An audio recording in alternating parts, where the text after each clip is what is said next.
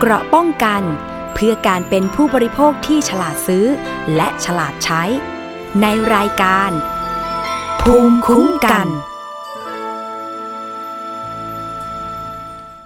สวัสดีค่ะ คุณผู้ฟังต้อนรับเข้าสู่รายการภูมิคุ้มกันรายการเพื่อผู้บริโภคค่ะ วันนี้พบกับดิฉันอภิคณาบุราริศนะคะ วันพุธที่ 4 พฤษภาคม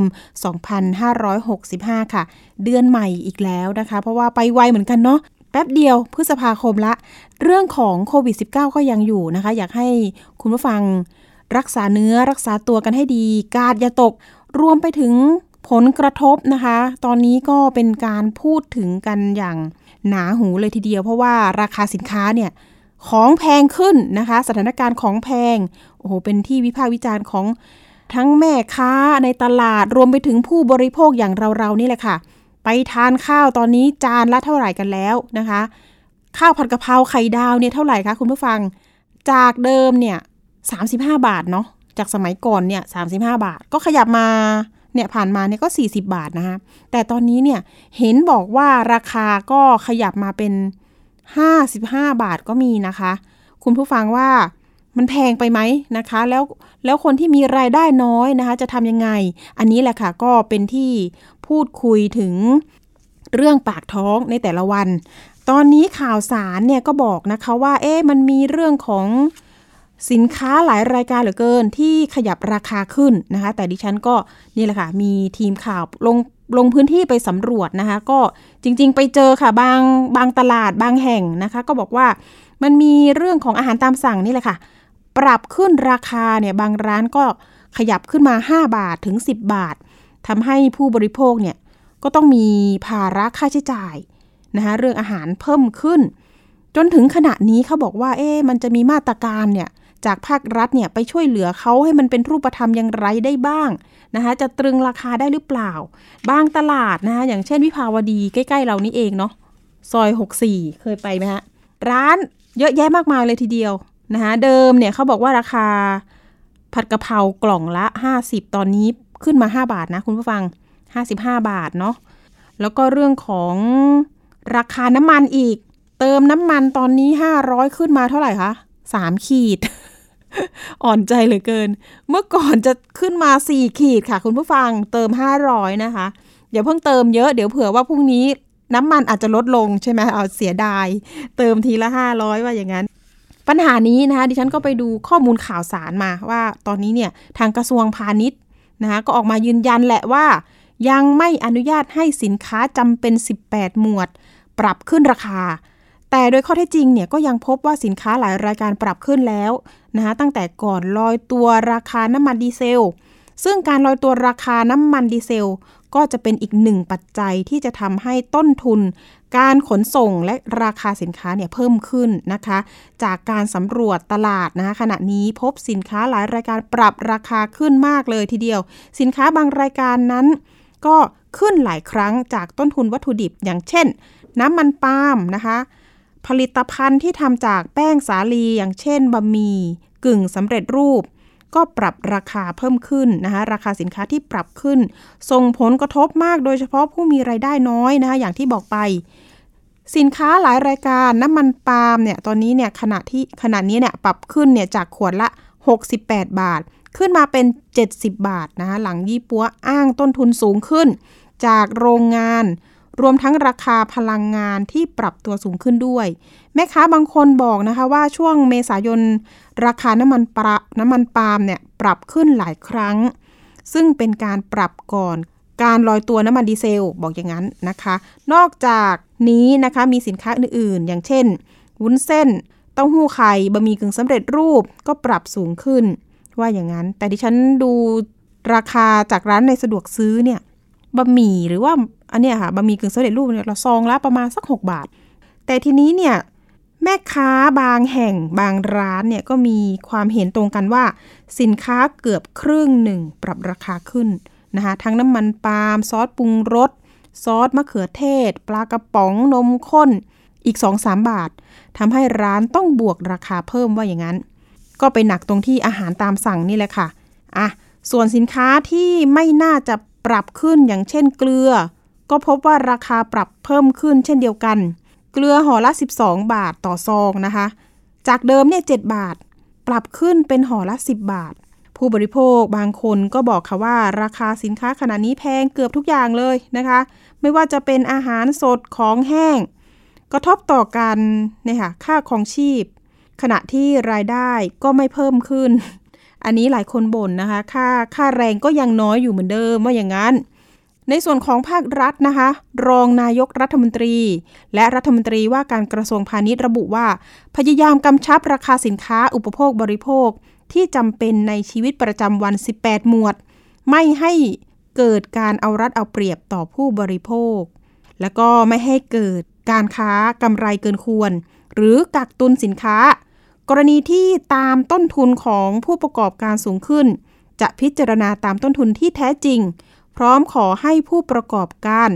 เสียสละกำไรเพื่อประคองราคาสินค้า เขายอมไหมคะ ก็ต้องขอความร่วมมือเนาะ อะไปฟังความคิดเห็นของท่านวัฒนศักดิ์เสือเอี่ยมกันนิดหนึ่งท่านเป็นอธิบดีกรมการค้าภายในก็ระบุนะคะว่า จนถึงขณะนี้กรมการค้าภายใน ยังไม่อนุมัติให้กับทางผู้ประกอบการ ในการขึ้นราคาอ่าให้ตรึงไว้ก่อน แม้ว่าในช่วงที่ผ่านมาเนี่ยจะมีผู้ผลิตหลายรายนะคะ ขอยื่นปรับราคา โดยขอให้ตรึงราคาสินค้าไปก่อน รวมทั้งบะหมี่กึ่งสำเร็จรูปด้วยนะคะ ที่มีกระแสว่า เอ๊ะ มันขึ้นราคานะ แต่มันยังไม่ขึ้นค่ะคุณผู้ฟัง ต้องสบายใจว่าอย่างนั้นขอให้สบายใจนะคะ ประชาชน ยังไงตอนนี้เนี่ยทางภาครัฐก็ไปขอความร่วมมือนะคะกับทางผู้ประกอบการจากทางโรงงานต่างๆ ถ้าเกิดเขายังมีกำไรเนาะก็ไม่ให้เกิดผลกระทบกับเขาด้วย อันนี้ก็คือต้องต้องเห็นใจในส่วนของผู้ประกอบการ แต่ทีนี้ส่วนใหญ่แล้วเนี่ย ประชาชนผู้บริโภคอย่างเราเรานี่ก็มีมากมายแหละนะคะที่ต้องกินต้องอยู่รายได้ยังน้อยอยู่นะคะ ก็มีการร้องในเรื่องของค่าแรงที่บอกว่าค่าแรงมันยังเท่านี้นะคะ แต่สินค้าต่างๆ ทุกวันนี้มันแพงนะคะ ผู้บริโภคก็นี่แหละค่ะ อาจจะสะท้อนมาแบบนี้นะคะ ยังไงก็แล้วแต่เอ๊ะเมื่อไหร่ ราคามันจะลงมั่งนะคะ สถานการณ์มันจะดีขึ้น อันนี้ก็เอาใจช่วยทุกๆฝ่าย ให้ร่วมหาทางออกกันให้ได้มากที่สุดเนาะเอาเป็นกำลังใจให้พ่อค้าแม่ขายรวมถึงผู้บริโภคอย่างเราๆด้วย แล้วก็ผู้ใช้แรงงานทั้งหลายนะคะ อาจจะต้องประหยัดกันมากขึ้นนะคะ วิธีการซื้อของที่ไม่จำเป็นอาจจะต้องลดลงนะคะอะเอาใจช่วย ไปเรื่องเตือนภัยกันดีกว่านะคะเรื่องนี้ดิฉันก็ได้พูดคุยกับผู้เสียหาย แล้วก็รับเรื่องร้องเรียนเนี่ยมาบ่อยครั้งเหลือเกินนะคะ รวมถึงนี่แหละค่ะอยากจะเตือนภัยให้คุณผู้ฟังเนี่ยย้ำๆแล้วก็ช่วยกันแชร์หน่อย เพราะว่าแต่ละคนตอนนี้ก็อยากจะ work from home บ้าง หรือว่าคนตกงาน ทีนี้ทุกคนสัมผัสแล้วก็มี Facebook กันอยู่แล้วนี่แหละค่ะ คนร้ายหรือว่าผู้ก่อเหตุเนี่ยก็ไปสร้างนะคะแอปพลิเคชันสร้าง ลิงก์ขึ้นมานะคะ ยิงแอดโฆษณาผ่าน Facebook เรานี่แหละ ส่วนมากเนี่ยผู้เสียหายก็จะไปเจอเฟซผ่าน Facebook นะคะ แล้วก็ชักชวน อ้างว่ามีงานพาร์ทไทม์ให้ทำอยู่บ้านคุณก็ทำงานได้นะคะ 10 นาทีเนี่ยคุณจะได้เงินรายได้ตั้งแต่ 500 ถึง 1,000 บาท เท่านั้นแหละค่ะ คือใช้เวลาไม่มากเนาะอยู่บ้านก็ทำได้ สุดท้ายแล้วกลายเป็นว่าถูกเขาเรียกว่าสูบเงินไปเรื่อยๆ หลอกให้ทำภารกิจไปเรื่อยๆ สุดท้ายเนี่ยเขาให้เราเนี่ยแหละค่ะ โอนเงินไปสมทบ โอนเงินเสียค่าภาษีต่างๆ มีรายงานเรื่องนี้นะคะ เดี๋ยวไปติดตามกันก่อนค่ะ ผู้เสียหายจากจังหวัดปัตตานีเปิดหลักฐานที่มาของความเสียหาย หลังจากไปพบข้อมูลใน Facebook หลากหลายชื่อ ที่ยิงโฆษณา เปิดรับสมัครพนักงานพาร์ทไทม์กดรับออเดอร์สินค้าออนไลน์ โดยแอบอ้างชื่อร้านค้าชื่อดังหลายร้าน จากนั้นหากใครสนใจจะให้กดลิงก์เข้าไป และพบกับแอปพลิเคชันชื่อว่ามินิมาร์เก็ตและชื่อบริษัทออนไลน์แห่งหนึ่ง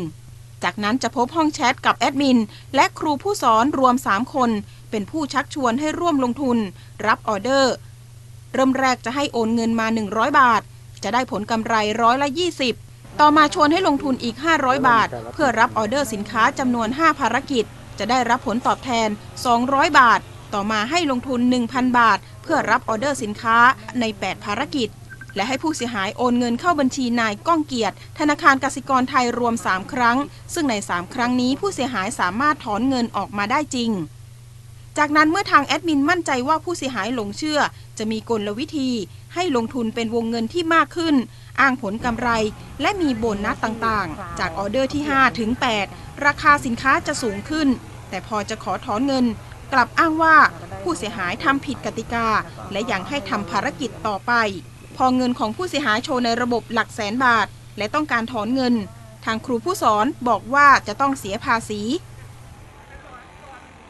เขาก็บอกว่าาจบจบภารกิจที่สามแล้ว แล้วก็ทีนี้เขาบอกว่าอ้าวลูกค้า ปลดล็อกไม่ได้เขาก็ล็อกรหัส ล็อกรหัสของเราเลยคุณศิรดาเนี่ยล็อกรหัสเราไม่ให้เราถอนเงินถอนออกไม่ได้อะค่ะอ่าแล้วก็เขาบอกว่าถ้าจะทำการถอนต้องทำการปลดล็อกรหัสตัวละ 1 0 0 0 0แสนบาท จะให้โอนเข้าไปอีก 6 0แสนนะคะแต่ทางเราเอะใจแล้วว่าเออไม่น่าจะโดนหลอกแล้วอะว่าหกแสนนี่น่าน่าจะไม่จริงแล้วอะค่ะก็ก็ก็เลยหยุดหยุดอยู่แค่ตรงนั้นนะคะ ก็มูลค่าที่สูญเสียไปก็ประมาณสามแสนห้าหมื่นกว่าบาทค่ะ ขณะที่ผู้เสียหายจากจังหวัดประจวบคีรีขันธ์บอกถึงภัยออนไลน์รูปแบบนี้ว่า ภายใน 4 ชั่วโมง เธอเสียเงินไปถึง 180,000 บาท เพราะหลงเชื่อตัวเลขรายได้ปลอม บนแพลตฟอร์ม ที่ผู้ก่อเหตุสร้างขึ้นมาตบตา โดยมารู้ตัวตอนทำภารกิจถึง 8 ภารกิจ โดยมีตัวละครที่ทางแอปให้แชทคุย จะมีอยู่ 3 คน คือ 1 แอดมิน 2 ครูผู้สอน และ 3 ผู้ที่อ้างตัวว่าเป็นเจ้าหน้าที่ฝ่ายวิเคราะห์ภาษีหนูก็รอห้านาทีก็แล้วก็ยังไม่เข้า แล้วก็เลยทักไปหาฝ่ายเสียภาษีว่าพี่คะทำไมยอดเงินของหนูไม่เข้าหนูเสียเสร็จแล้ว เพราะว่าคุณลูกค้าทำรายการถอนเงินก่อนที่ฝ่ายเสียภาษีจะผ่าน ยอดเงินเลยกลายเป็นล็อก ต้องโอนมาร้อยเปอร์เซ็นเต็มเพื่อปลดล็อกยอดเงิน ตอนนั้นแสนหกแล้วก็อีกหกหมื่นสองก็เป็นแสนแปดให้โอนไปอีกแสนแปดเพื่อเป็นสามแสนหกเพื่อปลดล็อกเงิน แต่ถึงตอนนั้นหนูก็ไม่ไม่ไม่รู้จะเอาที่ไหนโอนแล้วอีกแสนแปดหลังรู้ตัวว่าถูกหลอกผู้เสียหายแต่ละคนได้เช็คข้อมูลไปยังบริษัทออนไลน์ ที่ทางแอดมินส่งมาให้ดู ซึ่งบริษัทออนไลน์ดังกล่าวมีตัวตนอยู่จริง โดยถูกแอบอ้างชื่อจึงไปลงบันทึกประจำวันไว้แล้ว ส่วนบัญชีนายก้องเกียรติที่มีผู้เสียหายนับสิบคนโอนเงินเข้าไป อ้างว่าถูกนายหน้ามาจ้างให้เปิดบัญชี ได้ค่าจ้าง 300 บาท และถูกนายหน้าหักอีก 50 บาท นอกจากนี้ยังมีบัญชีอีก2รายชื่อ ที่อาจร่วมกระทำความผิด หรือว่าบัญชีม้า นอกจากมีผู้เสียหายจากแอปมินิมาร์เก็ตแล้ว ยังมีผู้เสียหายจากการทำภารกิจผ่านแอปเสี่ยวมี่อีกกว่า 10 คน ความเสียหายหลายแสนบาท ต่างได้แจ้งความไว้ตามโรงพักในพื้นที่ และแจ้งความออนไลน์ เพื่อขอให้ทางเจ้าหน้าที่ตำรวจไซเบอร์ และสปอสตร ช่วยติดตามขบวนการนี้มาลงโทษตามกฎหมายต่อไป อภิคณาบุราริศไทย PBS รายงานค่ะนี่ก็เป็นตัวอย่างแอปแอปหนึ่งนะคะที่ มีผู้เสียหายนะคะ ถูกหลอกหลายคนก็คือแอปมินิมาร์เก็ตแต่ที่เกริ่นไปเมื่อสักครู่ทิ้งท้ายรายงานเนี่ย ก็คือแอปเสี่ยวมี่ไม่ใช่ 10 คนแล้วนะคะ ผู้เสียหายเห็นบอกว่ามีในกลุ่มไลน์ตอนนี้ โอ้โห ทั่วประเทศ ประมาณสัก 2,000 คนโอ้โหเยอะกัน มากมายเลยเกิน ทีนี้จะดูว่ารูปแบบเนี่ยมันจะมีการหลอกลวงคล้ายๆ กันหรือเปล่า หรือว่ามันมีความแตกต่างตรงจุดไหน แต่สุดท้ายแล้วมันคือการหลอกออนไลน์ทั้งหมดเลยนะคะ เดี๋ยวเรามีตัวแทนจากความเสียหายนะคะจากแอปเสี่ยวมี่นะคะมาพูดคุยกันนะคะเรียนสายคุณหญิงนะคะ ผู้เสียหายเป็นตัวแทนนะคะ สวัสดีค่ะคุณหญิงคะค่ะค่ะสวัสดีค่ะค่ะพี่หญิงคุณหญิงอยากให้เล่ารูปแบบนะคะการหลอกลวง ของกรณีนิดหน่อยนี้นิดนึงนะคะ มันเป็นมายังไงไปเจอ ชื่อนี้ได้ยังไงการลงทุนกับเนี่ยค่ะเสี่ยวมี่เนี่ยค่ะ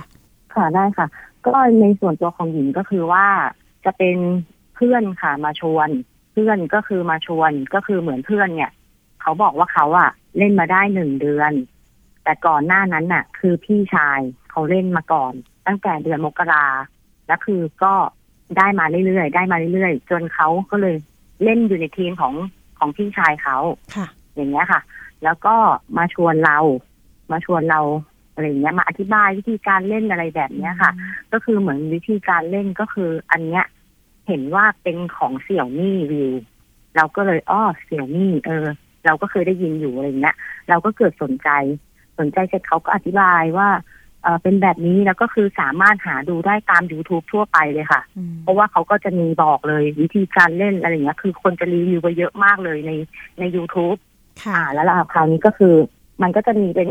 สองแบบค่ะที่หญิงเจอก็คือหญิงโดนทั้งสองแบบเลย ก็คือเป็นการรีวิว การรีวิวกดสินค้ารีวิว แล้วก็จะได้เป็นรายวัน อันเนี้ยรายวันอันเนี้ยเราสามารถถอนออกมาได้ทุกวัน แต่ว่า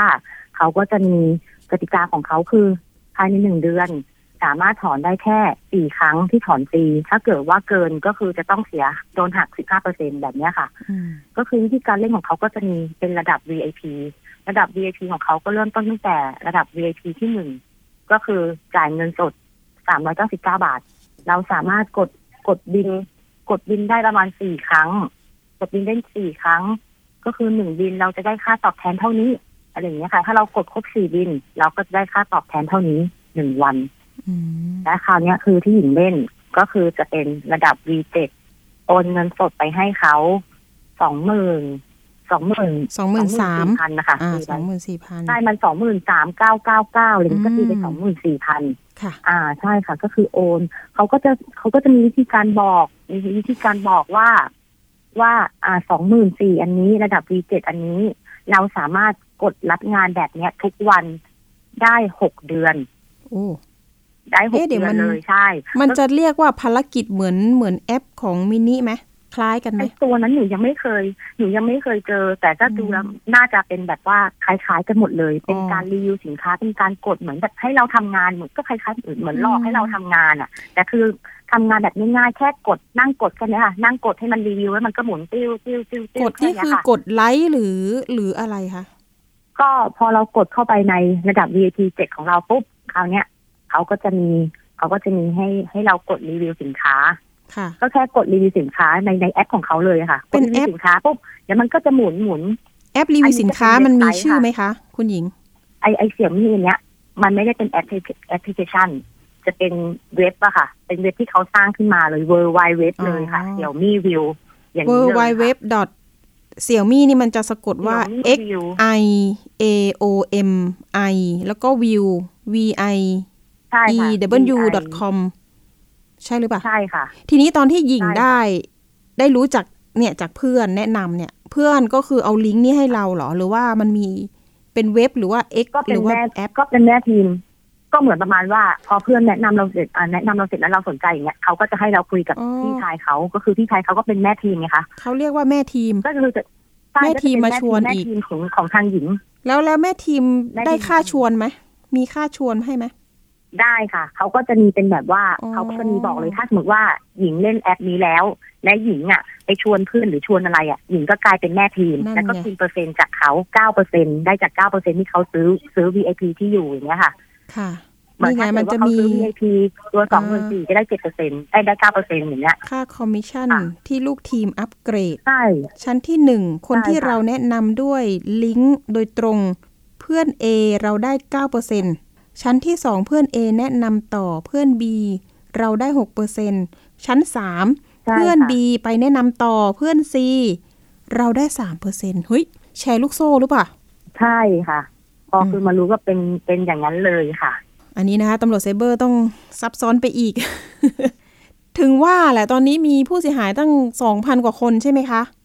ใช่ค่ะ แล้วคือแอปนี้เขา เขาเล่นกันอะเขาเปิดอะน่าจะเปิดธันวา แล้วคือคนก็เล่นกันตั้งแต่มกราไงคะมกรากุมภามีนา เมษาวันที่ยี่สิบถึงจะมารู้ว่า ว่าถอนเงินออกไม่ได้ ก็คือระยะเวลาเขาเขาปล่อยมายาวอย่างนี้เลยอะอ๋อปล่อยมายาวจนแบบเขาก็ตายใจอะคนก็ตายใจกันอยู่แล้วอะค่ะ ว่าว่ามันไม่โกงอะไรอย่างเงี้ย มันไม่โกง เอ๊ะเดี๋ยวนะ พี่ชายลงมาก่อนเนี่ยเขาเขาถอนเงินเขาได้เหรอคะใช่ค่ะเขาถอนเงินของเขาได้ตลอดเลย จริงเหรถออนได้ตลอดจนวันที่ยี่สิบเมษาที่ว่าถอนไม่ได้ค่ะยี่สิบเมษาถอนไม่ได้ ใช่อืมทีนี้เงินเงินมันจะไปจมอยู่ในนั้นไหมคะหญิงอธิบายดิ พอสมมติหญิงเริ่มต้นเนี่ย หญิงเข้าไปโอนเงินเนี่ยสามร้อยเก้าเก้าป่ะคะหรือยังไงอ่าไม่เท่าไหร่ใช่ค่ะหญิงเล่นตัวตอนนั้นคือเขาเปิดถึง V7 ถึงก็ซื้อตัวระดับสูงสุดเลย เพราะว่าเราอะโอ้สามารถสูรีงสุดเลวิยวงานได้สิบเก้าบินอืมรีวิวงานได้สิบเก้าบินแล้วแล้วคือ บินหนึ่งอะเราได้ค่าตอบแทนหกสิบหกบาทจุดเศษสตางค์นิดๆอะค่ะ อ่า แล้วคือถ้าวันหนึ่งเรากดสิบเก้าบินครบ เราก็จะได้เป็นรายวันวันละพันสองใช่พันสองพันสองเนี้ยได้ถึงหกเดือนนะคะอืมก็เลยถึงก็เลยเอาตัวนี้ V7 เลยนะคะก็ก้าวกระโดดไปนู่ใช่นสองหมื่นกว่าบาท ใช่ก้าวกระโดดไป V7 เลยใช่สองหมื่นอ่าสองหมื่นกว่าบาทค่ะ แต่ตอนนั้นที่ที่ซื้อคือเขามีโปรโมชั่นพอดีลดสิบเปอร์เซ็นอะไรอย่างเงี้ยเราก็เลยจ่ายไปแค่สองหมื่นหนึ่งห้าร้อยเก้าสิบเก้าบาท ก็คือเป็นการดึงดูดอีกอะไรอย่างเอเงี้ยอใช่ มีโปรโมชั่นลดให้อีกนะฮะสิบเก้าบินนี่หมายถึงใช่ค่ะยังไงเอ่ยสิบเก้าบินก็คือเหมือนเหมือนประมาณว่าเราทำรีวิวสิบเก้าครั้งอืมเรากดหนึ่งครั้งก็คือหนึ่งบินก็คือหกสิบหกบาท เรากดสองครั้งก็คือสองบิน ก็ก็คูณสองไปอย่างเงี้ยค่ะ จนครบสิบเก้าบิน ก็จะจบที่ประมาณหนึ่งพันสองร้อย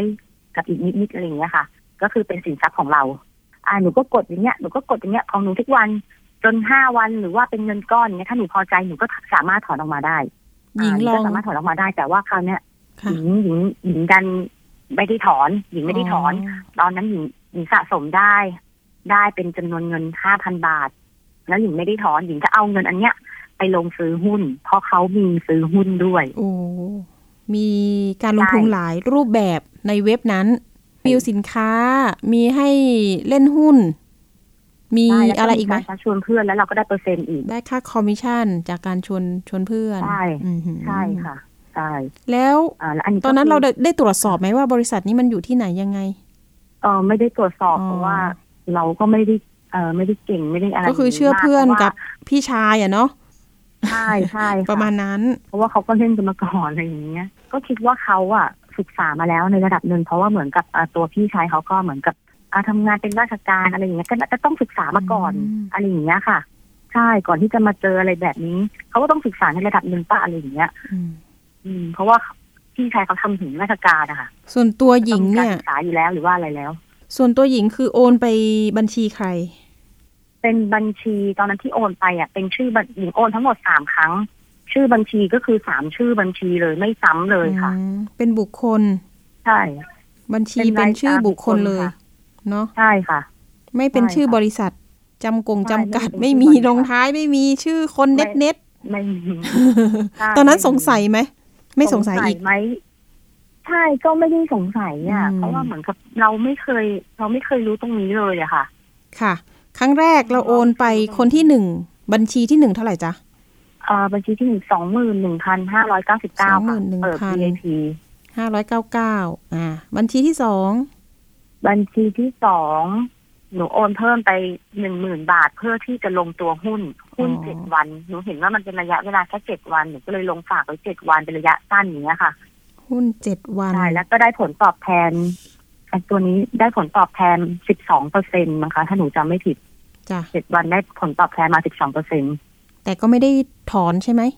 ยังไม่ได้ถอนค่ะ เพราะว่าถ้าเกิดว่าลงหุ้นเจ็ดวันก็คือเจ็ดวันเราถึงจะถอนได้ แต่ไม่ครบ เพราะว่าหนูมารู้ตัวตอนห้าวันเหรอคะหนูลงไปวันที่สิบสี่หนูลงไปครั้งแรกสิบสี่หนูเปิด VIP ครั้งแรกวันที่สิบสี่ใช่ไหมคะแล้วก็วันที่สิบห้าเดือนเดือนเดือนหนึ่งหมื่นบาท เดือนเมษาสิบห้าเมษาอ่าใช่ค่ะสิบห้าเมษาหนูลงซื้อหุ้นไปหนึ่งหมื่นบาท แล้วตกกลางคืน หนูก็เลยลงเงินไปอีกก้อนหนึ่งก็คือห้าแสนบาท อันนี้คือครั้งที่สามเหรอคะเขามีโปรโมช ใช่เขามีโปรโมชั่นดึงดูดค่ะ แล้วเขาก็ตื้อเรามากๆเลยว่า ถ้าพี่ลงห้าแสนนะพี่จะได้เพิ่มอีกสิบเปอร์เซ็นเลยนะคะ ที่จะได้เพิ่มอีกตั้งห้าหมื่นเลยนะ อะไรอย่างเงี้ยอืมอะไรอย่างเงี้ยค่ะ ใช่มันก็เป็นการดึงดูดแล้วเขาก็บอกเนี่ยวันเนี้ยโปรโมชั่นมาสุดท้ายแล้วนะ อะไรแบบนี้เราก็จัดสนโปรใจ แล้วแล้วคนแล้วที่เราก็เห็นชวนว่าหญิงแบบที่หญิงเล่ามาเมื่อกี้เนี่ย เป็นการแชทคุยหรือว่าโทร เป็นการคุยกันในไลน์ค่ะ อืมเป็นไลน์กลุ่มไหมใช่หรือว่าเป็นการส่วนตัว ไม่ตัวเป็นต่อส่วนตัวเขาก็จะมีไลน์กลุ่ม เขาก็จะมีไลน์กลุ่มของเขาด้วย และอันนี้ค่ะก็คือคุยส่วนตัวแล้วคนนี้เขาเรียกว่า แล้พอเลเราโอนเงิน คนที่มาคุยกับเราอันนี้ นี่เขาเรียกว่าอะไร แอดมิน ก็คือเป็นแม่ทีมใหญ่ อ๋อ แม่ทีม ไม่ใช่คุณใช่ครูแม่ทีม อะไรใหญ่อย่างนี้ใช่ไหมคะ ไม่ใช่ค่ะอ๋อไใช่เป็นแม่ค่ะทีมใหญ่ เคยเจอตัวตนจริงหรือว่าเป็นอวตารคะ ก็พอมารู้ก็เป็นอวตารนะคะอืม ใช้ เอาเอาเอาหน้าคนอื่นมาอืม อะไรแบบนี้ ก้อนสุดท้ายนี่แหละ ใช่ไหมที่เงินไปโอ้โหก้อนใหญ่เลยห้าแสนกว่าบาท สรุปแล้วเนี่ยโดยรวมใช่ค่ะเราก็มารู้ตัวตอนไหน ก็มารู้ทัวร์วันที่วันที่เขาเริ่มเขาในกลุ่มในกลุ่ม400คน เพราะว่าเขาอะเพราะว่าแม่ทีมจะมีหลายทีมมากๆ แม่ทีมก็คือไอ้ตัวโกงนี่แหละจะมีคนโกงเนี่ยแหละก็คือแบบว่าจะมีหลายทีมหลายทีมแยกกันไปมาก ๆ เลยอะแล้วเขาก็จะดึงของเขาแค่แบบว่าอะสมมติของของหญิงจะเป็นคนชื่อปิ่นกระดาเป็นแม่ทีม แม่ทีมใหญ่ เขาก็จะสร้างแค่ห้องของเขาก็คือปิ่นกระดา ประมาณ400ท่าน แล้วก็อีก200ท่านอะไรอย่างเงี้ยค่ะ เป็นสองห้องนะแล้วก็จะแบบว่า เวลาเราโอนหรือว่าอะไรเงี้ยเขาก็จะให้เราอะส่งสลิปไปในนั้นอืมส่งสลิปไปในนั้น แล้วคราวเนี้ย เราก็มาเห็นในกลุ่มใหญ่ว่ากดถอนตังค์ไปตั้งแต่เมื่อคืนแล้วตั้งแต่เมื่อวานแล้วทำไมถึงถอนไม่ได้คะนู่นนี่นั่นอย่างเงี้ย ระบบเขสร้างมาดีคนมากถกันเยอะ คุณผู้ฟัง มันมีระบบที่คุณหญิงส่งมาให้ดูนี่โอ้โห มันมีขั้นตอน กดรีวิวบิน ขั้นตอนอัปเกรดราคาโปรโมชั่น ขั้นตอนการเติมเงินซื้อหุ้น ขั้นตอนการถอนเงินใช่นะคะค่ะทำเป็นแบบแพทคือดูแล้วอะเหมือนเข้าใจง่ายเลยนะทำมาดีเชียร์ใช่ค่ะกราฟิก ทีนี้ถามนิดนึงก็คือห้าบบแสนคที่เป็นก็เล่นเป็นเลย เป็นเลยค่ะนะคะห้าแสนปุ๊บมันมันจะได้กำไรกลับมาเท่าไหร่เขาบอกไหมตอนที่หนูลงก้อนสุดท้ายหอะญิง หญิงฝากหุ้น คือเขาจะมีตัวหุ้นเนี้ยเขาจะมีให้เราเลือกเจ็ดวันเจ็ดวันสามสิบวันเก้าสิบวัน แล้วก็คือจะมีจะมีเป็นผลตอบแทนบอกว่าถ้าเจ็ดวันจะได้สิบสองเปอร์เซ็นถ้าเกิดว่าฝากสามสิบวันจะได้หนึ่งร้อยี่สิบหกเปอร์เซ็นหนึ่งร้อยยี่จาสิกบเงินที่เราฝากเข้าไปสามสิบอ่าวัน อันนี้หญิงฝาก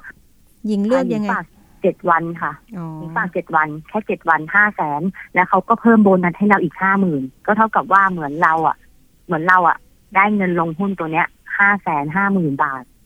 แล้วก็คือได้โบนัสจะได้ผลตอบแทนเป็นสิบสองเปอร์เซ็นก็คือได้ประมาณเจ็ดวันเนี้ยถ้าเกิดว่าได้ก็คือจะได้ประมาณเอ่อได้ผลตอบแทนประมาณแสนกว่า เราก็จะสามารถถอนได้ตั้งแต่ต้นทุนเงินทุนของเราห้าแสนกับบวกอีกแสนหนึ่งใช่ใช่ไหมแต่อีกหก ก็เป็นเสร็จเป็นหกแสนหกเนี้ย ก็คือเราก็จะถอนออกมาได้หมดเลยหนึ่งแสนหกหมื่นบาท พอเจ็ดวันปุ๊บใช่ค่ะเราถึงวันนั้นไหมคะ น้องหญิง หญิงลงวันที่สิบห้าพอหญิงลงวันที่สิบห้าเมษาประมาณวันที่สิบเก้าช่วงกลางคืน หรือว่าประมาณวันที่ยี่สิบเนี่ยค่ะ ก็คือ คนเริ่มพูดกันในว่าวันในในกลุ่มว่าทำไมถอนไม่ได้คะทำไมถอนไม่ได้อืมอะไรอย่างเงี้ยอืมแล้วและคือทางแม่ทีมเขาก็มาตอบว่าเอ่อเขาก็เพิ่งจะทราบเรื่องค่ะ ว่าเนี่ยเหมือนประมาณแบบว่าบริษัทอะให้ทำ ให้ทำเป็นระบบ AI เพื่อที่จะง่ายต่อการถอน และสามารถถอนได้ตลอด 24 ชั่วโมง เพราะปกติคือจะถอนได้ตั้งแต่ 10 โมงถึง 3 ทุ่มอืมแต่อันเนี้ยก็คือถ้าทำระบบ AI จะสามารถถอนได้ 24 ชั่วโมง แต่จะต้องจ่ายค่า AI โอ้30เปอร์เซ็นต์นั่นไง มันต้องมีค่าใช้จ่าย VAT อะไรออกมาที่เรยู่สุดท้ายทุกคนว่ากันยังไง ก็บางคนก็คือเชื่อ เพราะ เชื่อค่ะ เชื่อส่วนมากคนเชื่อกันเยอะอืมคนเชื่อกันเยอะ เพราะว่าเขาปูทางของเขามาตั้งแต่มกราเขาก็พูดว่า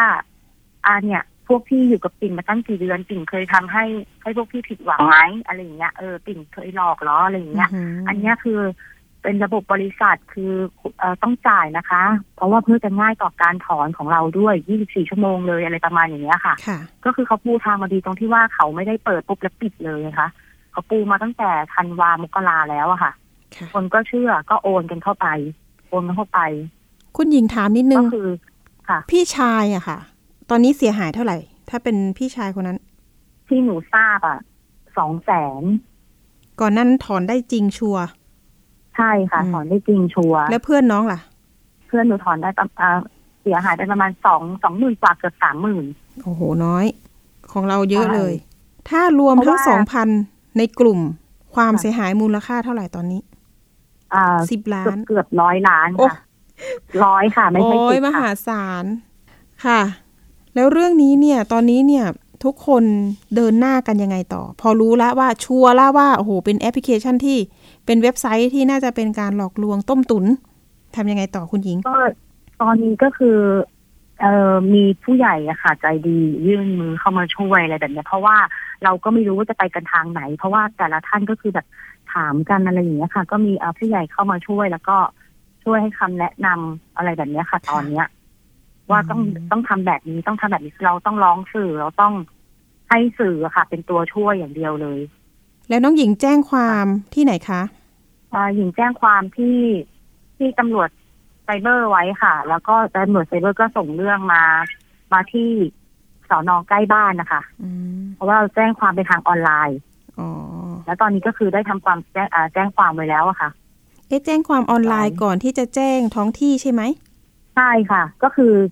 เออเป็นลิงก์นะคะ เป็นลิงก์เอ่อไทยโพลิสอะไรอย่างเงี้ยค่ะเราก็แจ้งเอาไว้แจ้งเขาไว้แล้วเขาก็ติดต่อกลับมา ติดต่อกลับมาแล้วก็ถามว่าสอนอพื้นที่ของเราอยู่ที่ไหนแล้วเขาบางจะแคส่งเรื่องมาให้ ใช่หรือเปล่าใช่เอ๊ะใช่ส่งค่ะเรื่องมาให้อยู่แล้วมีการเอ่อสอบบางแคสอบปากคำหรือยังคะ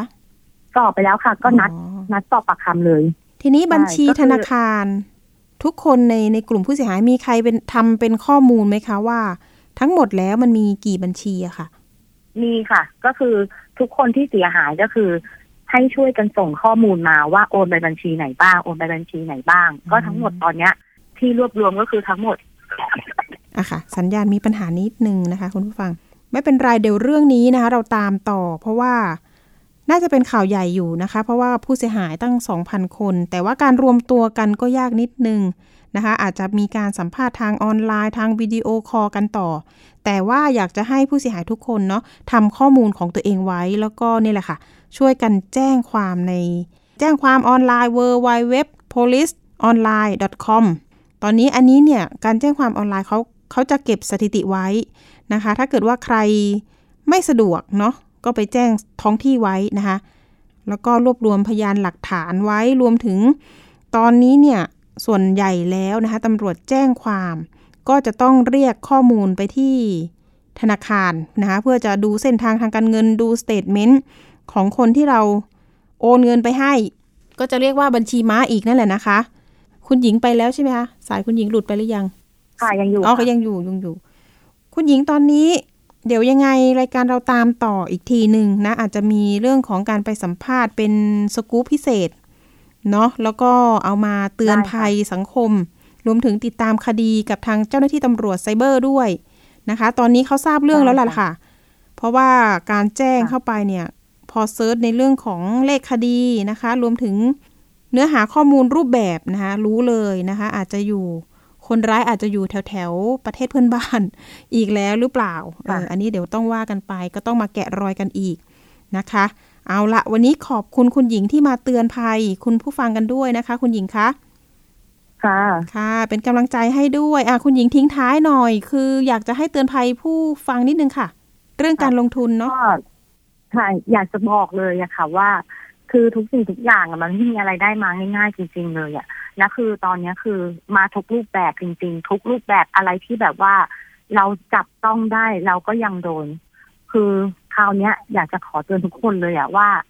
ทำด้วยแรงตัวเองดีกว่าค่ะ อะไรที่มันทำด้วยแรงตัวเองคือมันชัวร์สุดแล้วอืมจริง ๆ ค่ะ เพราะหญิงโดนมาหลายรูปแบบจริงๆอ่าอะเป็นกำลังใจให้คุณหญิงด้วย ขอบคุณที่มา เป็นอุทาหรณ์ให้คุณผู้ฟังด้วยนะคะ วันนี้ขอบคุณคุณหญิงนะคะ สวัสดีค่ะ ค่ะ ขอบคุณค่ะ ขอบคุณจริงๆค่ะค่ะค่ะค่ะ เตือนภัย แล้วก็ยังมีอีกเรื่องหนึ่งนะคะ เรื่องนี้ก็จะเป็นเรื่องการหลอกลงทุนอีกเช่นเคย อันนี้เป็นนักลงทุนที่มาในรูปแบบออนไลน์เหมือนกัน เดี๋ยวไปติดตามรายงานเรื่องนี้ค่ะ ตัวแทนผู้เสียหายนำเอกสารหลักฐานใบแจ้งความสลิปการโอนเงิน ร่วมลงทุนผ่านแอปพลิเคชันชื่ออีฟัน ร้องทีมข่าวรายการสถานีประชาชน หลังหลงเชื่อโอนเงินร่วมลงทุนผ่านแอปพลิเคชันดังกล่าว สุดท้ายกลับถอนเงินและติดต่อแอดมินไม่ได้ โดยผู้เสียหายเล่าว่ามีบุคคลอ้างตนเป็นชาวต่างชาติ ทักมาในกล่องข้อความ Facebook ชักชวนร่วมลงทุน ให้ผลกำไรตอบแทนสูง พร้อมเสนอโปรโมชั่นการลงทุนที่หลากหลายราคา ตั้งแต่ราคา 500 บาทจนถึง 500,000 บาท และจะได้รับเงินปันผลตอบแทนภายในระยะเวลา 1 วัน ไม่เกิน 7 วันของการลงทุน นายธานินหนึ่งในผู้เสียหายเล่าว่านำเงินเก็บที่อดออมมาทั้งชีวิตกว่า 180,000 บาท มาร่วมลงทุนเนื่องจากมีโปรโมชั่นกองทุนสวัสดิการให้เลือก โดยรอบแรกได้โอนเงินลงทุนเป็นเงิน 5,000 บาท ในการลงทุนกองทุนสวัสดิการ 15 วัน จะได้รับเงินต้นพร้อมดอกเบี้ยเป็นเงิน 8,000 บาท ซึ่งการลงทุนในครั้งแรกได้เงินจริง จนกระทั่งล่าสุดเมื่อเดือนเมษายน ได้นำเงินเก็บทั้งหมดมาลงทุน หวังว่าจะมีเงินก้อนไว้ใช้หลังเกษียณจากการทำงาน แต่สุดท้ายกลับถูกหลอกไม่สามารถถอนเงินออกจากแอปพลิเคชันได้ปกติมันจะมีลายสื่อสารระหว่างกัน กับกับผู้ผู้ผู้ที่ชี้ ชี้ชวนเรา มาในวันนั้นเราติดต่อก็ไม่ได้ ในบัญชีมันจะมีบัญชีของเราต่างหากที่อยู่ในนั้น เราเข้าไปในแอปนั้นไม่ได้ บัญชีเราโดนปิดไปแล้ว คือไม่สามารถติดต่อได้ โทรศัพท์เข้าไป เขาก็ปิดโทรศัพท์สื่อสารติดต่อกันไม่ได้ ไม่ต่างจากผู้เสียหายอีกหลายรายต่างหลงเชื่อเนื่องจากมีการอ้างถึงธนาคารกสิกรไทย รับประกันภัยการค้าคุ้มครองความเสี่ยงด้านการลงทุน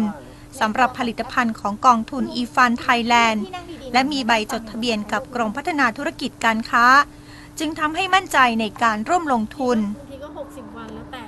และทำไมผมถึงกล้าลงทุน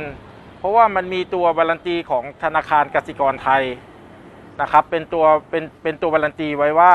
โอเค ถ้าเกิดมีการถูกหลอกหรือถูกโกง ทางธนาคารกสิกรจะเป็นคนรับผิดชอบนะครับ ก็เลยมีกะก็เลยมั่นใจว่าอ่าเราอาจจะไม่โดนหลอกแน่นอน เพราะว่าพี่ในพี่ในทีมงานที่เป็นนักลงทุนด้วยกันเขาก็ลงทุนเหมือนกันเขาก็อยากให้เราได้เขาส่วนใหญ่หนูจะเจอพี่ในทีมงานที่เขาเป็นคนแบ่งปันนะคะก็คือเขาก็ลงทุนหนูก็ลงทุนต่างคนต่างลงทุนแล้วเขาก็ เป็นรุ่นพี่ แล้วเขาก็คอยให้คำแนะนำคอยให้คำปรึกษา เหมือนแบบคุยกันก็เหมือนแบบถูกคอ แล้วเขาก็ลงทุนแล้วหนูก็มั่นใจว่าพี่เขาก็ไม่หลอกเพราะว่าพี่เขาก็ลงทุนเหมือนหนู โดยเบื้องต้นพบมีผู้เสียหายทั่วประเทศกว่า 600 คน รวมมูลค่าความเสียหายกว่า 20 ล้านบาท ซึ่งปัจจุบันแอปพลิเคชัน eFun ได้มีการปิดแอปพลิเคชันไปแล้ว ทั้งนี้จากการตรวจสอบข้อมูลของทีมข่าวรายการสถานีประชาชน พบเอกสารการกล่าวอ้างถึงธนาคารกสิกรไทย เป็นเอกสารปลอม และไม่มีการขอจดประกันภัยการคุ้มครองความเสี่ยงด้านการลงทุนแต่อย่างใด วันนิสาสีรื่น ไทย PBS รายงาน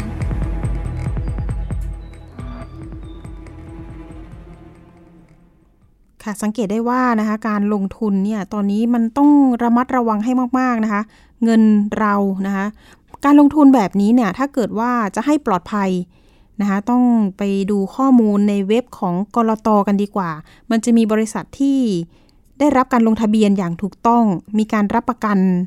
รับประกันเงินลงทุนนะคะต้องเป็นบริษัทที่ถูกต้องเท่านั้นเนาะปรึกษาทางกรตได้นะคะดูเว็บไซต์ตรงนี้ดีกว่า เพราะว่าไปลงทุนแล้ว มันเจอลิงก์แปลกๆอะค่ะ อันนี้แหละค่ะ น่าสงสัยแล้วก็เป็นกลุ่มผู้ก่อเหตุที่สร้างลิงก์ปลอมขึ้นมาอย่างแน่นอนนะคะ หรือว่าจะป้องกันตัวเองได้เนี่ย ลองศึกษาผ่านทาง ไปดูข้อมูลทาง Facebook ของตำรวจไซเบอร์ก็ได้ หรือว่าตำรวจของอสำนักงานตำรวจแห่งชาตินะคะ PCT หรือว่า สปอสตรอเขามีเพจนะคะ มีลิงก์ มีเขาเรียกว่าทำเป็นคลิปสั้นนะคะ เพื่อเตือนภัย อันนี้ไปศึกษาข้อมูลดูได้หรือว่าติดตามรายการของภูมิคุ้มกันอย่างเราได้ รวมถึงสถานีประชาชนได้ด้วย ก็จะมีเรื่องเตือนภัยเรื่องออนไลน์มาเนี่ยเป็นประจำเลยนะคะ อยากให้ทุกคนมีภูมิคุ้มกันกันมาก ๆ ค่ะในเรื่องนี้ เอาละค่ะ ช่วงคิดก่อนเชื่อนะคะ วันนี้มีในเรื่องของกินอาหารโปรตีนสูงเสี่ยงต่อการเป็นโรคเกาต์หรือเปล่าไปติดตามค่ะ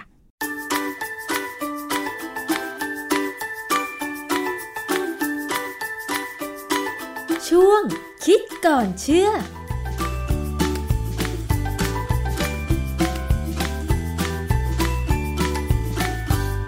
พบกันในช่วงคิดก่อนเชื่อกับดรแก้วกังสดานนภัยนักพิษวิทยากับดิฉันชนาทิพไพรพงศ์นะคะ วันนี้เรามาพูดถึง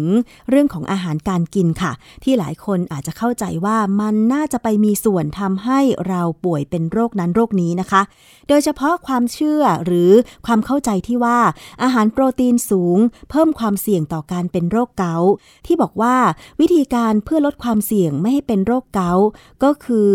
ลดการกินเนื้อสัตว์ หรือว่าเครื่องในสัตว์ลงนะคะ ซึ่งทำให้ผู้บริโภคหลายคนเนี่ยเสี่ยงต่อการขาดโปรตีนไปด้วยนะคะ ดังนั้นค่ะความรู้เกี่ยวกับชนิดของอาหารที่ให้โปรตีน จึงมีความสำคัญเป็นอย่างมากในการลดความเสี่ยงต่อการเกิดโรคเกาต์และไม่เสี่ยงต่อการขาดโปรตีนนะคะ ทีนี้เราต้องมารู้กันก่อนค่ะว่า โรคเกาต์คืออะไร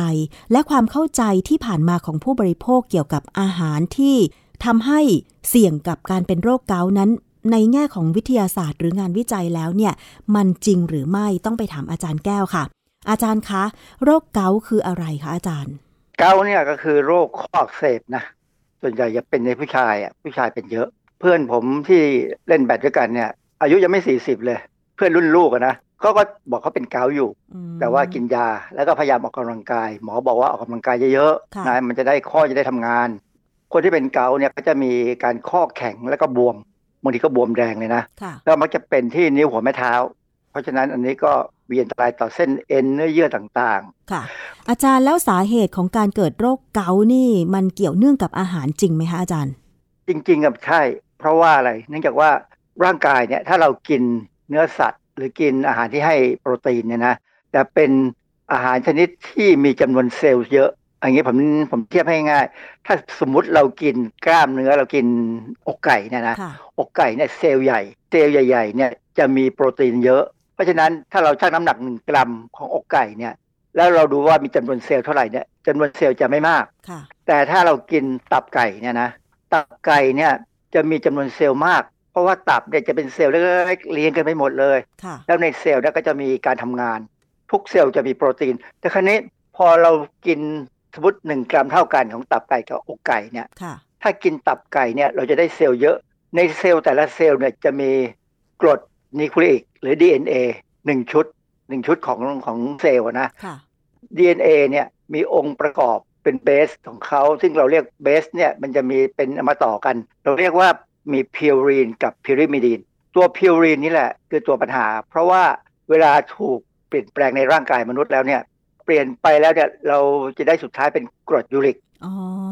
นะฮะที่หลายคนเคยตรวจร่างกายแล้วแล้วต้องตรวจกรดยูริกด้วยก็คือตรวจเพื่อที่จะดูว่าเรามีความเสี่ยงเป็นโรคเกาต์หรือเปล่าอย่างนั้นหรือเปล่าอาจารย์ อันนี้เป็นประการหนึ่ง คือกรดยูริกเนี่ยไม่ใช่ว่ามันไม่มีประโยชน์นะกรดยูริกเนี่ยเป็นสารต้าน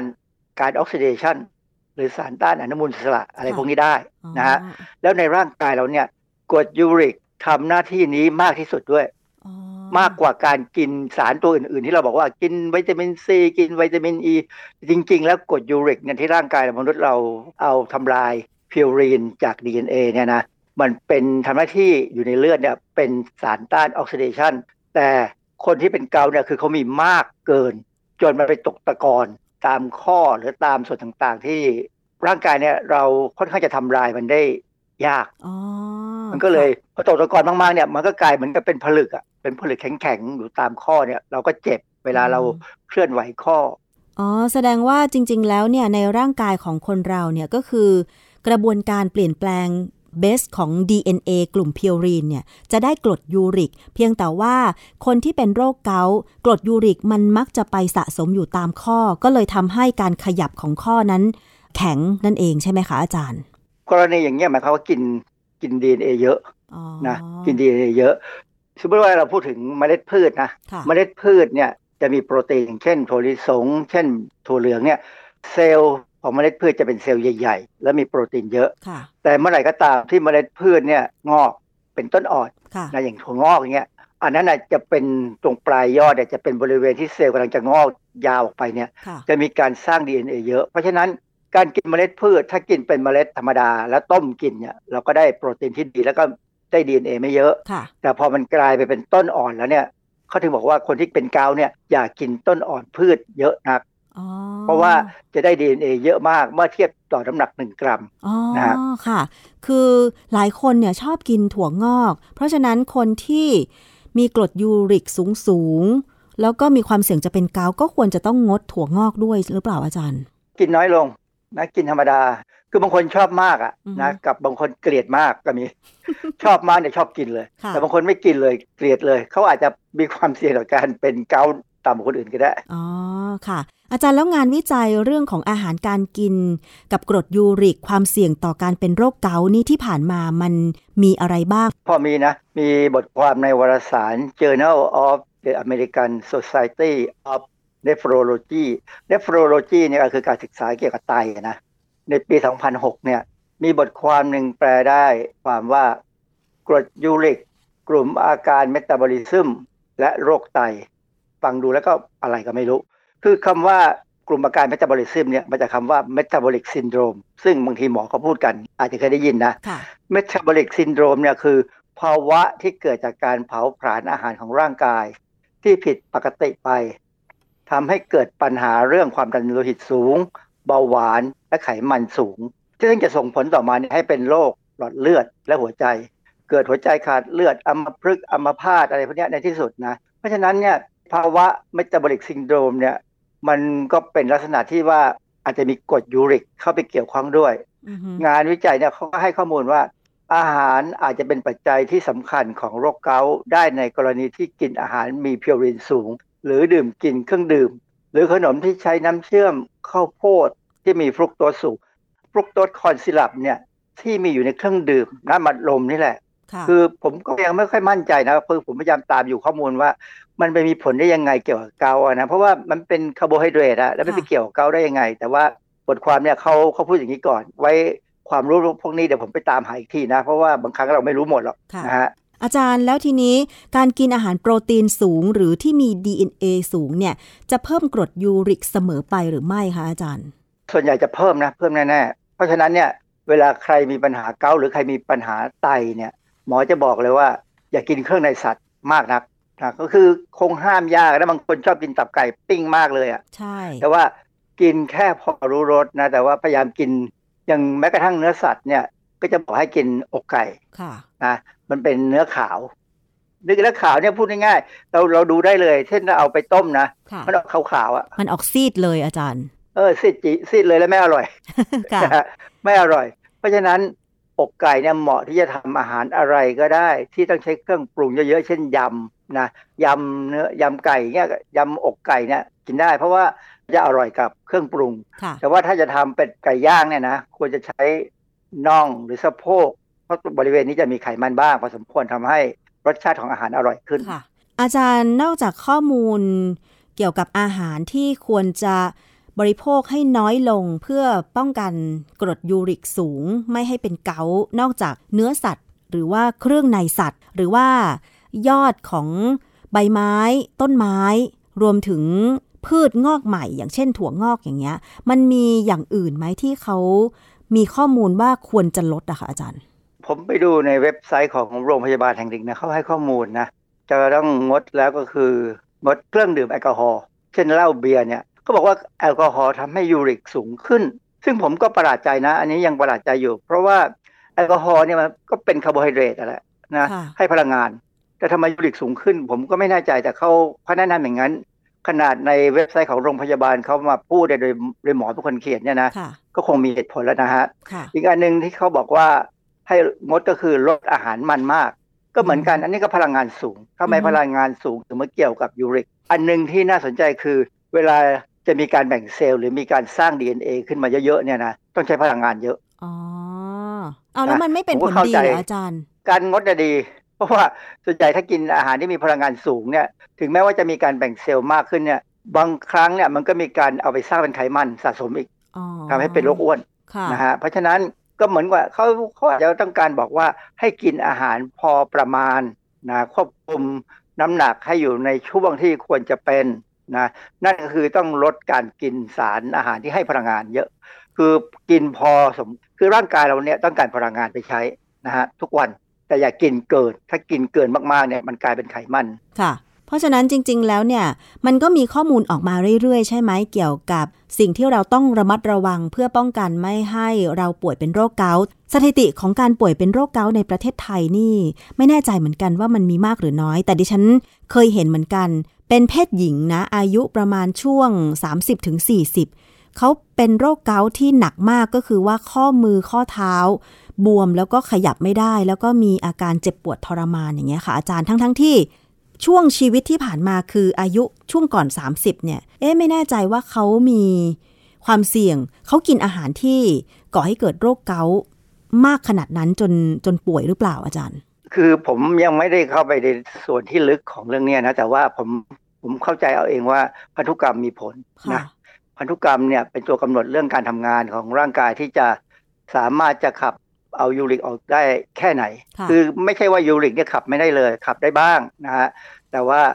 มันขับได้น้อยแต่ที่มากน้อยเนี่ยมันขึ้นอยู่กับว่าร่างกายเรามีกระบวนการเนี่ยซึ่งกำหนดด้วยพันธุกรรมนะฮะเพราะฉะนั้นเนี่ยเราจะต้องดูว่าถ้าใครมีคนในครอบครัวเป็นเกาต์ต้องระวังเป็นพิเศษ แต่คนที่ดูแลครอบครัวไม่เคยมีใครเป็นเลยก็ก็ต้องระวังเหมือนกันว่าเราจะกลายเป็นคนที่หนึ่งหรือเปล่านะพูดง่ายๆ กินเนื้อสัตว์เนี่ยกินเนื้อสัตว์ที่เป็นเนื้ออย่างเช่นอกไก่หรืออาจจะเป็นน่องไก่ก็ยังพอได้นะแต่เครื่องในเนี่ยไม่ว่าจะไก่หมูปลาก็ตามเนี่ยนะเครื่องในเนี่ยมันก็เหมือนกันอะมันเป็นเซลล์น้อยๆเป็นเซลล์เล็ก ๆ ที่อัดแน่นอยู่ในอวัยวะเพื่อทำงาน เพราะฉะนั้นการกินเนี่ยเราได้ประโยชน์และตับไก่เนี่ยได้ประโยชน์เป็นแหล่งของวิตามินเอแต่กินพอประมาณค่ะ อย่างพวกเนื้อวัวหรือว่าเนื้ออย่างอื่นก็เช่นเดียวกันใช่ไหมคะอาจารย์ หลักการเดียวกันเลยนะฮะผู้ต่อยนิดได้ว่าอย่างกรณีสาหร่ายเนี่ยสาหร่ายถ้าเป็นสาหร่ายที่เข้ามาห่ออาหารของญี่ปุ่นหรือเกาหลีเนี่ยนะหรือทำซุปเนี่ยนะสาหร่ายนั้นไม่มีปัญหาเพราะเป็นเซลล์ใหญ่นะฮะมีโปรตีนสูง แต่ถ้าเป็นสาหร่ายเซลล์เดียว ที่มีการเอามาทำเป็นผลิตภัณฑ์เสริมอาหารบ้างอะไรเงี้ยนะอันนี้เป็นเซลล์เล็ก ๆ ซึ่งถ้าเรารู้ว่าเซลล์เล็ก ๆ ได้ปริมาณเซลล์เยอะเนี่ยก็จะมีกรดนิวคลีอิกสูง ซึ่งมีบทความวิจัยพอสมควรที่จะบอกว่า เพิ่มความเสี่ยง ซึ่งมันเป็นการเพิ่มความเสี่ยงไงมันไม่ได้บอกว่ากินแล้วต้องเป็นเพราะฉะนั้นเนี่ยถ้าใครกินแล้วผมก็ไม่ได้ห้ามนะว่าจะไม่ให้กินอยากกินเพื่อเสริมโปรตีนควรจะเจาะเลือดดูบ้างว่ามียูริกเพิ่มไหมค่ะ อาจารย์ถ้าสมมติว่าเราคิดว่าเรากินอาหารพวกเครื่องใน หรือยอดอ่อนของต้นไม้มากแล้วกลัวว่าจะเป็นยูริก เรามีวิธีการไหนที่จะขับกรดยูริกออกไปให้ได้มากที่สุดไหม ผมไม่กล้าอธิบายเลย เพราะว่าหาไม่เจอ คือมันออกได้บ้างนะ แต่ว่ามันเป็นตัวที่ค้างมาก ถ้าสมมติกินเยอะอคือเบสของ DNA เนี่ยเรามีพิวรีนกับพิริมิดีนพิริมิดีนเนี่ยไม่มีปัญหากลุ่มนี้ออกได้ถูกย่อยแล้วถูกขับออกทางไตไปได้เลยนะแต่ว่าถ้าเป็นพิวรีนเนี่ยจะมีบางส่วน คือการการขับออกจะลำบากกว่า เพราะฉะนั้นเขาถึงมุ่งเน้นมาที่ว่าพิวรีน แต่ว่าจริง ๆ แล้วเนี่ยมันก็จะอยู่ด้วยกัน เพราะฉะนั้นถ้าสมมติว่ามี DNA เยอะเมื่อไหร่เนี่ยก็จะมีปัญหา เรายังขาดข้อมูลสักนิดหนึ่งที่จะบอกว่าอาหารพวกไหนคนกินเท่าไหร่เท่าไหร่ เราไม่สามารถบอกได้ จริงๆเนี่ยเขามองว่าในอนาคตเนี่ยถ้ามีความรู้เรื่องเกี่ยวกับจีโนมหรือพันธุกรรมของมนุษย์ได้ดีเนี่ยนะแต่ละคนเนี่ยอาจจะมีการวิเคราะห์ว่าพันธุกรรมเราเป็นยังไงอาจจะกินอาหารอะไรได้แค่ไหน บางคนอาจจะสามารถกิน กินเครื่องในสัตว์ได้ตั้งเยอะ โดยไม่ต้องกลัวปัญหาเรื่องนี้ แต่บางคนเนี่ยอย่าได้แตะทีเดียว แตะเมื่อไหร่เดี๋ยวมีปัญหาทันทีนะนี่คืออนาคตค่ะ ก็เหมือนกับว่าถ้าเกิดเรารู้พันธุกรรมของเรายีนของเราเนี่ยบางคนก็อาจจะพอทราบใช่ไหมคะอาจารย์ว่าทำไมเรากินนิดหน่อยถึงอ้วน แต่กับอีกคนคือเขากินเยอะกว่าเราทำไมเขาไม่อ้วนอย่างนี้ใช่ไหมอาจารย์ อันนี้เป็นเรื่องที่อเมริกาเออที่ยุโรป หรือว่าประเทศที่เขาเจริญแล้วเนี่ยเขาทาได้แล้วนะความจริงความรู้เรื่องยีนเนี่ยสำคัญมาก เช่น กรณีของ ถ้ารู้ว่ามียีนที่มันกลายพันธุ์ไปเป็นยีนมะเร็งเต้านมได้เนี่ย ถ้าตรวจพบสามตัวครบนะเอ่อ BRCA 1 2 3เนี่ยนะเขาตัดเต้านมทิ้งเลยแองเจลิน่าโจลีเนี่ยเป็นคนทำให้เห็นเลยว่าเขาตัดทิ้งเลยเนื่องจากว่าเขารู้ว่าเขาเสี่ยงมากแล้ว แล้วเขาก็ทำเต้านมใหม่ออกมาสวยเลยค่ะ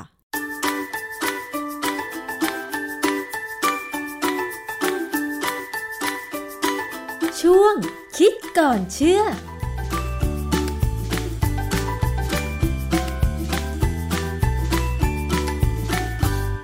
ขอบคุณสำหรับข้อมูลคิดก่อนเชื่อนะคะ กับดรแก้ว กังสดานอัมภัย นักพิษวิทยาและคุณชนาทิพย์ไพรพงศ์วันนี้หมดเวลาสำหรับอภิคณาบุราริศแล้วนะคะ เจอกันวันพุธหน้าเวลาเดิม วันนี้สวัสดีค่ะ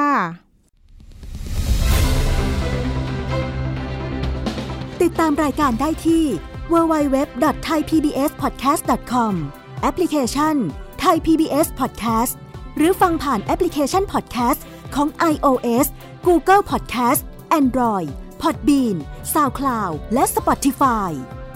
ติดตามความเคลื่อนไหวของรายการและแสดงความคิดเห็น โดยกดถูกใจที่ facebook.com/thaipbspodcast